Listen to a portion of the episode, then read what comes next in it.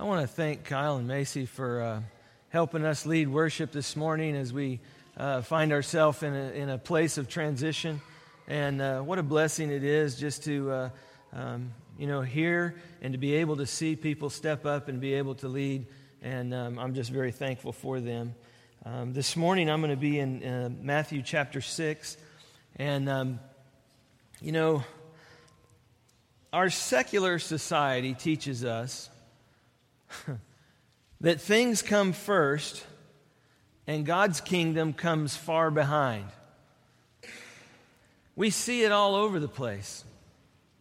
You know, when things come first, though, you need to understand something. Worry is a constant companion. We worry about things, and worry is kind of like a rocking chair. I mean, it'll give you something to do, but it's not going to take you anywhere. See, when God's kingdom comes first, faith is a constant companion.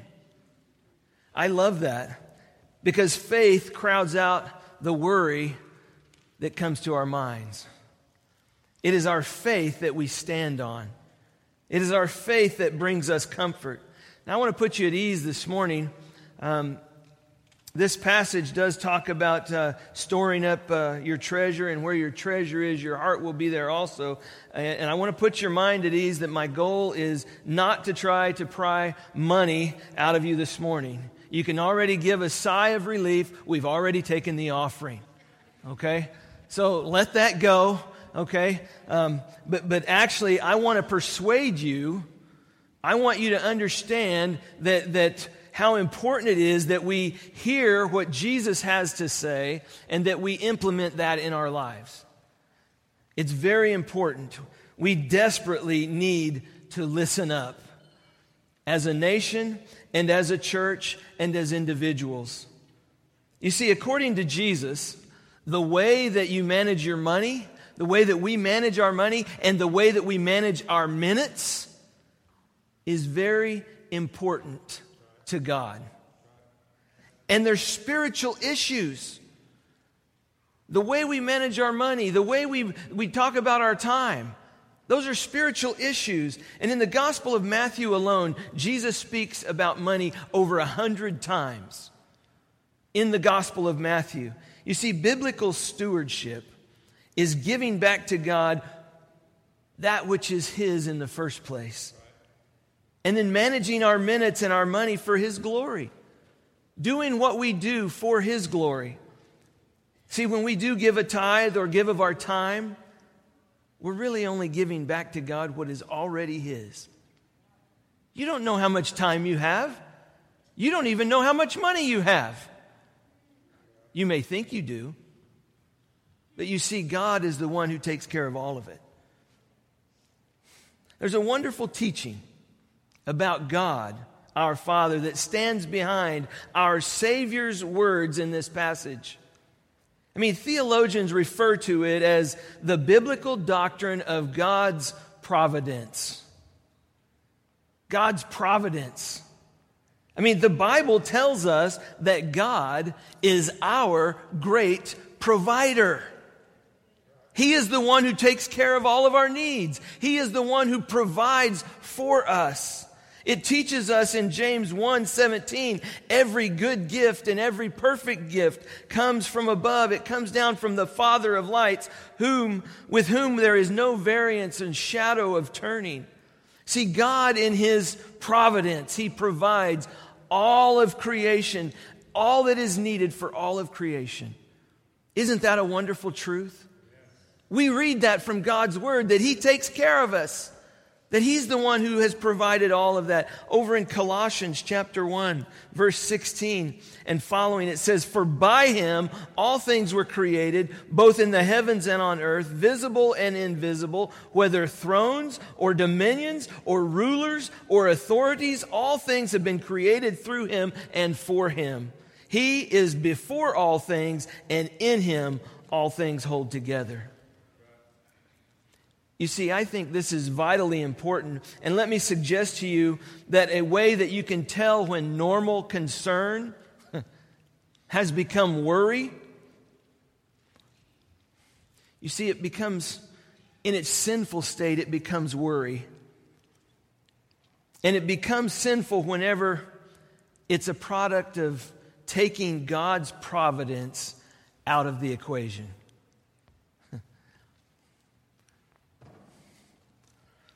You see, instead of trusting in God's providential care, letting God take care of us, we doubt Him and we shift our trust over to our own sense of control instead. We say, I know better for me what I need than what God does. And we want to take control of that. And when we do, then that faith becomes worry because now we're trusting in ourselves instead of God's providential care. You see, we believe that it's all up to us to provide what God Himself has promised to provide us, those who trust Him. And so we become our own provider. And whenever we remove our sovereign Lord from his proper place on the throne our, in our lives and we try to exercise our own control over things, worry is the eventual result. See, we trade our faith for worry because we want to be in control. And whenever we remove him, worry is the result because we're horribly poor substitutes for God, our provider. I mean, worry, in other words, is the result of ignoring God's providence. I mean, the things that we have, the things that God has given to you, He has given to you in His providence. It's not because you went out and earned them, He gave you the ability to do that. He gave you the breath to do that. He gave you the strength to do that. So what you have belongs to Him. What each of us has belongs to Him. What this church has belongs to Him. And we trust Him in that. See, worry says to God, we don't trust you. It says that we don't believe he will really take care of us. It says we don't really believe that, that, that he, he keeps his word or that he will do what he says he will do. It says that we know more than he does about our situation. You know, I read somewhere recently that worry slanders every promise of God.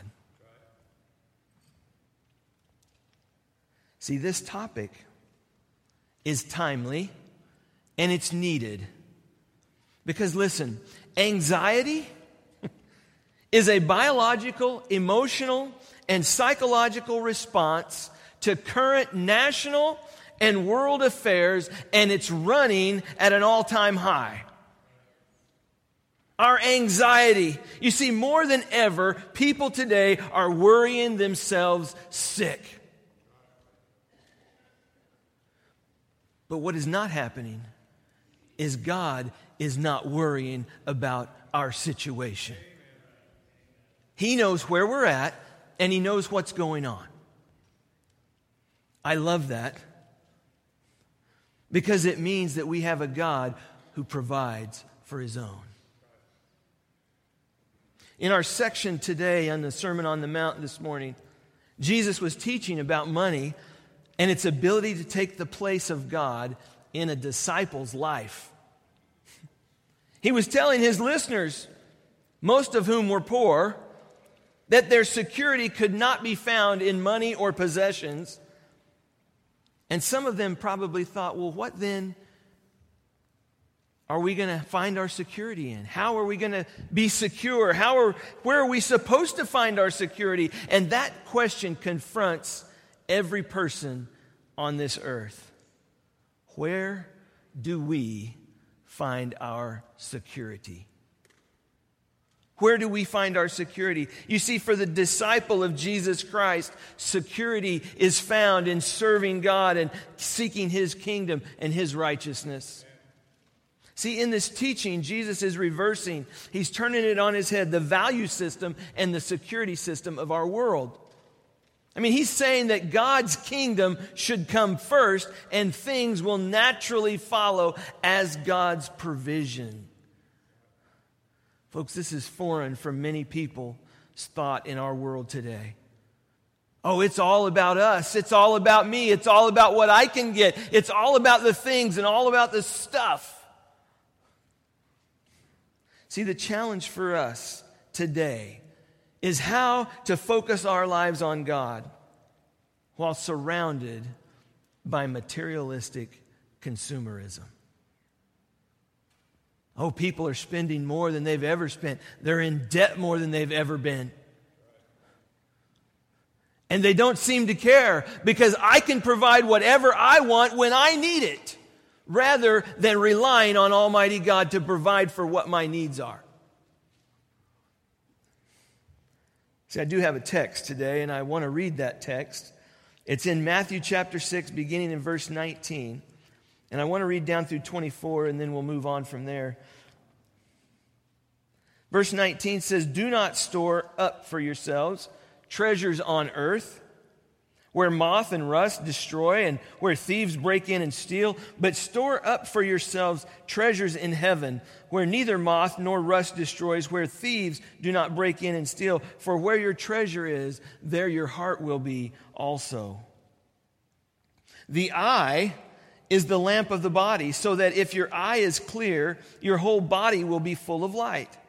But if your eye is bad, your whole body will be full of darkness. If then the light that is in you is darkness, how great is that darkness? Verse 24 No one can serve two masters. For either he will hate the one and love the other, or he will be devoted to one and despise the other. You cannot serve God and wealth. So the question is to serve or to be served. See, Jesus challenged his disciples to consider whether they had their treasures or did their treasures have them. I think that's important. I mean, when we have treasures, we can use them in God's kingdom and for God's purposes.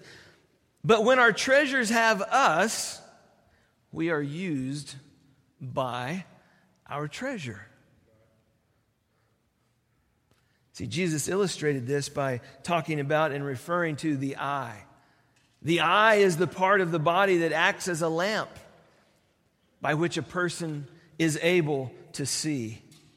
And the treasures the, the earth offers are designed to capture the eye. I mean, Peter says we are we are tempted by the, the, the lust of the eyes. Oh, that's shiny. Ooh, that's pretty. Oh, that's new. I want one of those. I, oh, look at what my neighbor has. Man, I would love to have one of those. And so what happens is it becomes sin because we begin to covet and we want what someone else has. The treasures they offer and they're designed to capture the eye and to lure the affection of the person. I mean, recognizing the true treasure depends on the spiritual quality of our eye. If our eye is good, if it is clear, then the light comes in and we are able to see and it, it illuminates the whole body. but if the eye is bad, if the eye is evil, then the body is filled with darkness. That deceives the disciple about the, the, the place of things in their lives. When the eye is bad, things are treasured first. When the eye is evil, things are treasured first. But when the eye is good, God and His kingdom and His righteousness are put first. And things come somewhere down the line. See, it's a clear, it is clear from this teaching of Jesus that a disciple cannot have two masters. There can only be one master. There can only be one Lord, and his name is Jesus.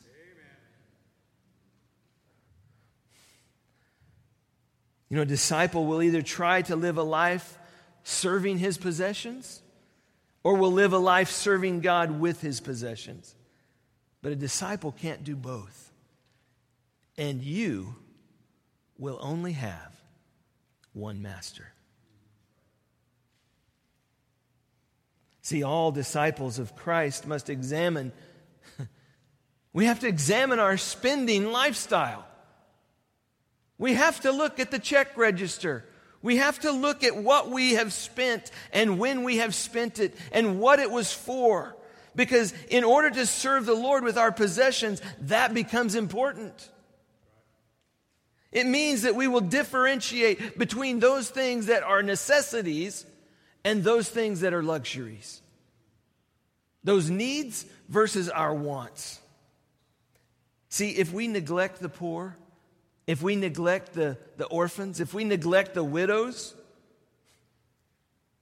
our lifestyle speaks volumes about our treasure and about our hearts. To serve or to be served. Moving on, let's look at verses 25 and following. He says, For this reason I say to you, do not be worried about your life as to what you will eat or what you will drink, nor for your body as to what you will put on. Is not life more than food and the body more than clothing? Look at the birds of the air that they do not sow, nor reap, nor gather into barns, and yet your heavenly Father feeds them. Are you not worth much more than they? And who of you, by being worried can add a single hour to this life? And why are you worried about clothing? Observe how the lilies of the field grow. They don't toil, nor do they spin. Yet I say to you that not even Solomon in all of his glory clothed himself like one of these. But if God so clothes the grass of the field, which is alive today and tomorrow is thrown into the furnace, will he not much more clothe you, you of little faith? Do not worry then, saying, what, shall we, what will we eat, or what will we drink, or what will we wear for clothing? For the Gentiles eagerly seek all these things, for your heavenly Father knows that you need all these things. To serve or to be served, to worry or to trust. See, Jesus emphasized that we shouldn't be worried about having enough earthly provisions. Oh, but we are faced with it every day, aren't we? See, what I would suggest to you today is what I just read is different from what we experience every day. Because we are consumed with food. Look how many restaurants are around. Look at all of the things, you know. I mean, we don't even finish a meal before we're thinking about the next meal we're going to eat. And right now, you may be thinking, hurry up, preacher, it's time for lunch. That's our society, that's our culture, that's who we are, that's who we've become. We think about what we eat, we think about what we wear, we think about all of these things. But worry produces a self fulfilling prophecy. You see, it turns our heart away from God, and we begin to worry about things. And the more we worry, the less likely we are to see God at work and to experience God's blessing because we want to take care of it ourselves. See, Jesus taught that we can lose our sense of value when we worry about these things. I mean, one person noted, he said that worry is irreverent because it disobeys a direct command of Jesus Christ do not worry. He said that worry is irrelevant because it, we can't hold, we, we can't add one hour to our life by worrying about it. And he said that worry is irresponsible because each day has enough trouble of its own. Amen? Each day has enough trouble of its own. You see, what I would say is big worry equals little faith. Big worry equals little faith. But you see, disciples, as followers of Jesus Christ, we don't have to run after these things like others do. That's what he's telling us. You don't have to chase this stuff. The Gentiles do that. The pagans do that. All we need to do as his disciples, as children of the Almighty, is to ask God, who responds to us as any loving parent would respond. I mean, when Jesus taught the, the parable of the sower and the seeds, he said this in Matthew 13. He said, The deceitfulness of wealth can destroy one's life. I mean, human experience validates Jesus' teachings in Matthew 19 about how hard it is for a rich person to enter the kingdom of heaven. And the reason is, is because we put all of our eggs in one basket and then we begin to see that basket as our provider. When that's not our provider. That's the gift, not the giver. We worship the giver. We worship the provider. We worship Almighty God. We worship Him because He and He alone can be our provider. He made us, He created us, He leads us, He guides us. I mean, Jesus put it like this He said, Birds, they're everywhere. They expend lots of energy building nests gathering food to take it back to their young. but it's God who feeds and clothes them. I mean, when Jesus' disciples are responsible to carry out the proper ways of life, as ordained by God, God is faithful to carry out his end of the order. He created it all. He knows how it's supposed to work. And we think that we know better how it's supposed to work than He does. And He says, well, get on with your bad self then. And that's why we find ourselves in the mess we're in is because we've turned our back on our provider, we've turned our back on our creator, and we've said, we know better how to deal with our lives than you do. Even though you created us, you wrote the handbook, you, you have given it all to us, and yet we say, we know better than you. How dare we? You want to know why the world is full of anxiety and anxious about what's going on on the national stage and on the, the world stage? We've turned our back on our provider. And we've said, we know better. I mean, humanity. We are made in God's image. Humanity is the crown uh, of God's creation, and our needs will be received and, and, and will receive appropriate attention from God. He knows that. Why can't we be more like the birds? And just do what He designed us to do rather than worrying about how much we have or how long it's going to last. Because the reality is, is He's going to take care of us no matter what. He loves us that much. He's going to provide for us. To serve, to be served, to worry, or to trust and to seek first or to seek last. Look at verse 33. It says, But seek first his kingdom and his righteousness, and all these things will be added to you. So do not worry about tomorrow, for tomorrow will care for itself. Each day has enough trouble of its own. I mean, Jesus is emphasizing here the priority of his disciples' life. The priority of the, the life of a disciple is his kingdom and his righteousness. Let the rest go. Seek his kingdom and his righteousness. See, Jesus lumped together his kingdom and his righteousness with all these things by putting them in the proper order. His kingdom, his righteousness, and all these things they come down there somewhere down the list. You see, Gentiles and pagans run after them and making things their priority. But the disciple is supposed to run after his kingdom and his righteousness and wait on God to provide these things. Wait on God to provide these things. We don't like that. We don't like to wait for anything. But maybe God's up to something. Maybe God is working it out for our good.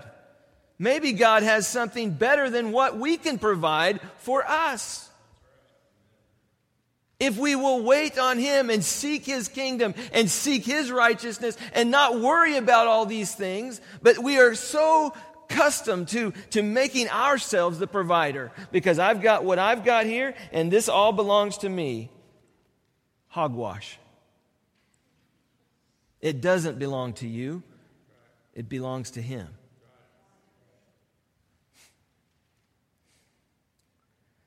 You know, it's interesting. I read about a tour guide that made an interesting observation about a group of Americans that were touring famous places. And this tour guide said that um, when the buses drove up to the museum, at least a third of the people in the tour bus entered the museum foyer and, and began to look around for the museum gift shop. And they went into the gift shop and they, they found objects that, that, that were, were from the, the museum gift shop that represented or were labeled in such a way that the museum considered it one of its well known objects. And the tourists then returned to the tour bus without ever entering the museum galleries. The tour guide observed that such is the superficiality of Americans today. We want the souvenirs without the experience. We want to tell people this is where we've been, this is what we did, without actually doing it. And, folks, that's a scary thought. Because how many of us want a stamp on our ticket to heaven, but we don't actually have the experience with the giver of life. It's so important.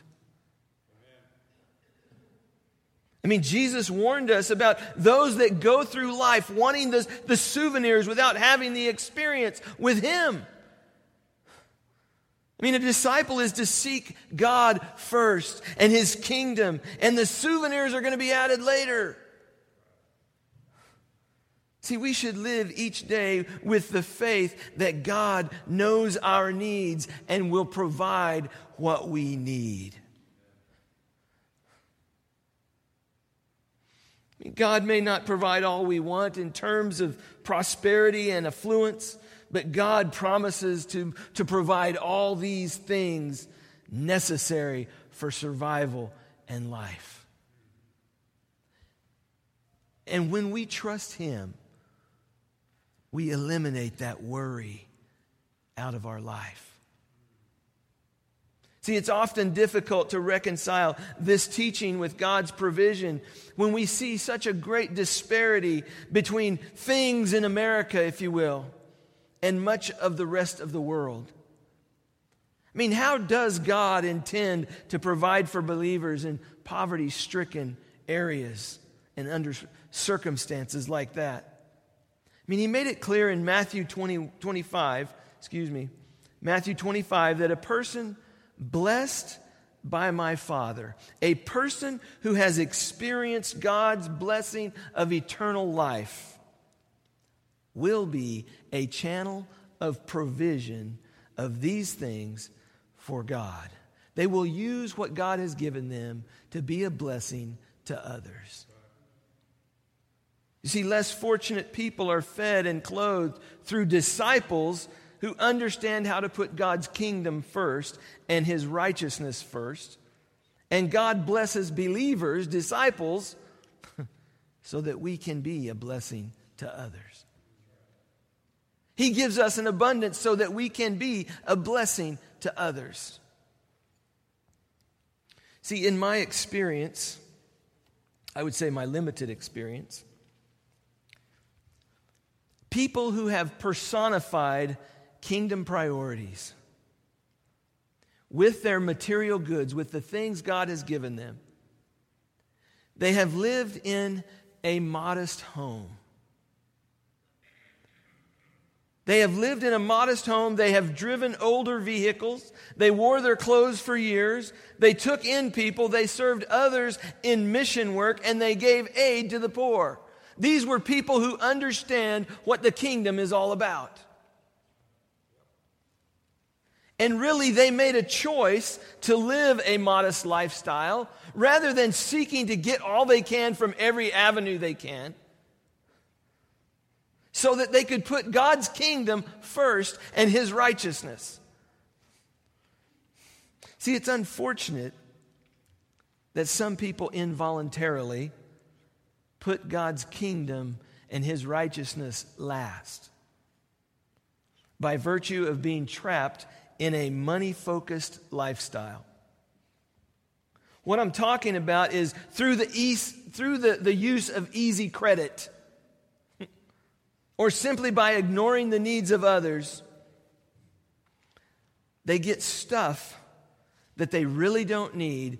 And then when it comes time to put the kingdom first, they have nothing to give. And so, by virtue of their choices, they have put God's kingdom last rather than first. And, brothers and sisters, it happens every day.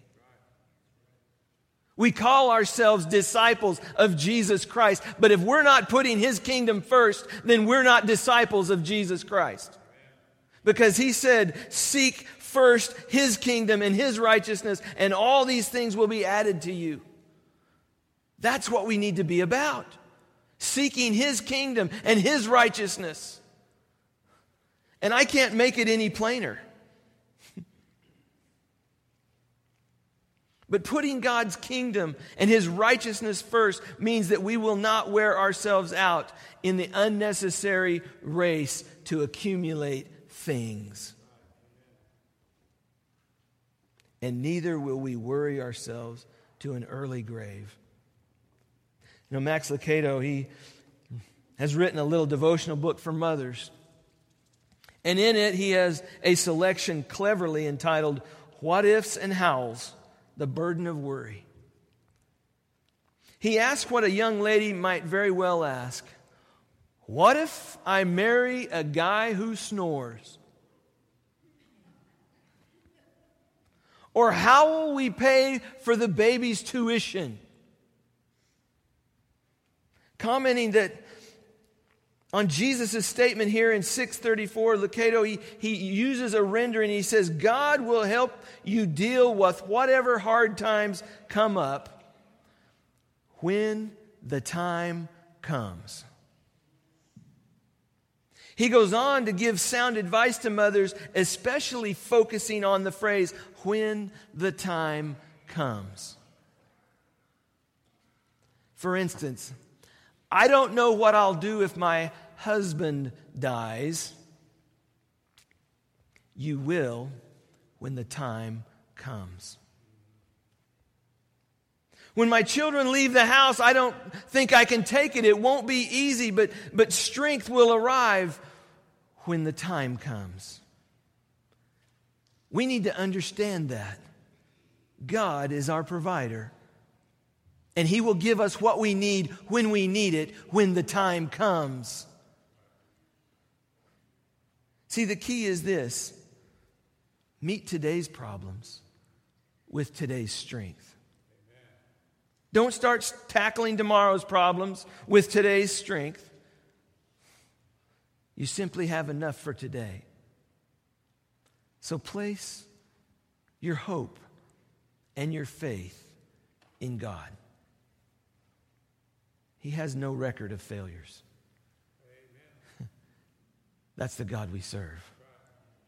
He is faithful, He can be trusted. And I must warn you this morning that it's becoming increasingly difficult to trust Christ in our materialistic society. You see, our neighbors here in the United States think that they don't need Christ, for they have the uncertain security of money. Hey, life is good. I got everything I need. I'll be fine. I don't need Jesus. That's what they say. I'm good. I'm good. Just, just leave me alone. If that's good works for you, then, then great, but I'm good. And what they're doing is they're putting their, their certainty, their security in this uncertainty of money, and they think that that is their security, but that is not their provider. You see, it's becoming harder and harder to convince them that they need a Savior. Jesus said it this way He said, How hard it is for those who trust in riches to enter the kingdom of God. And he said, It is easier for a camel to go through the eye of a needle than for a rich man to enter the kingdom of God. It's the trusting in riches that makes it difficult in a materialistic minded uh, society and person to receive the Lord Jesus Christ as their Savior because they don't see themselves as needing a Savior. Why would I need to be saved? I've got this.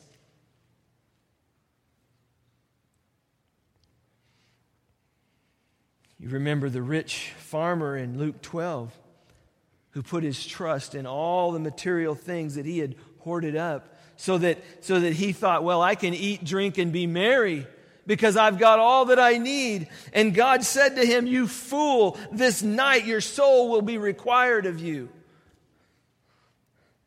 riches, wealth never bring security. But let me take it a step further. Riches or wealth does not bring happiness either.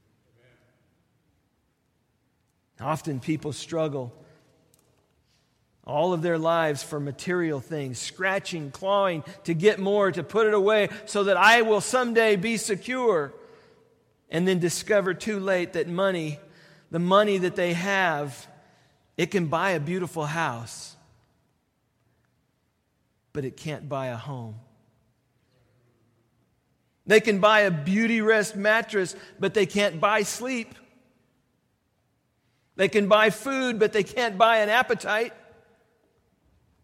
They can buy medicine, but not necessarily health. And if they turn to religion, they can buy a church, but, but not heaven. And they can even buy a cross, but they can't buy a Savior. See, if you're here today without Christ, I want you to know that salvation is not in things. Spiritual peace is not in earthly comforts. Happiness is not in money, and heaven is not in material things. See, salvation, our salvation, results in peace and joy and heaven. And that salvation can only be found in Jesus Christ.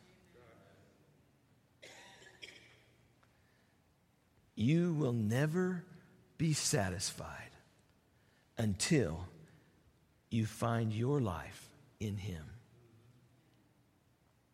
Would you pray with me? Loving Father, I thank you for this time. And I thank you for your word and how it challenges us. And Father, I know that there's a lot of anxiety in our country. There's a lot of anxiety in the world. Father, there's a lot of anxiety in our homes. There's a lot of anxiety in our churches and in our lives. Lord, I pray that even today, even in this moment, that your Holy Spirit would speak to our hearts and that we, we would see that apart from you, we can do nothing. That, Father, we would put our trust in you.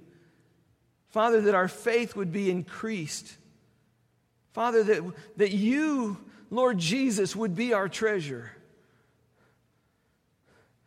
Father, that as we focus on you, as a body, as individuals, as disciples, that all the cares of this world would grow strangely dim.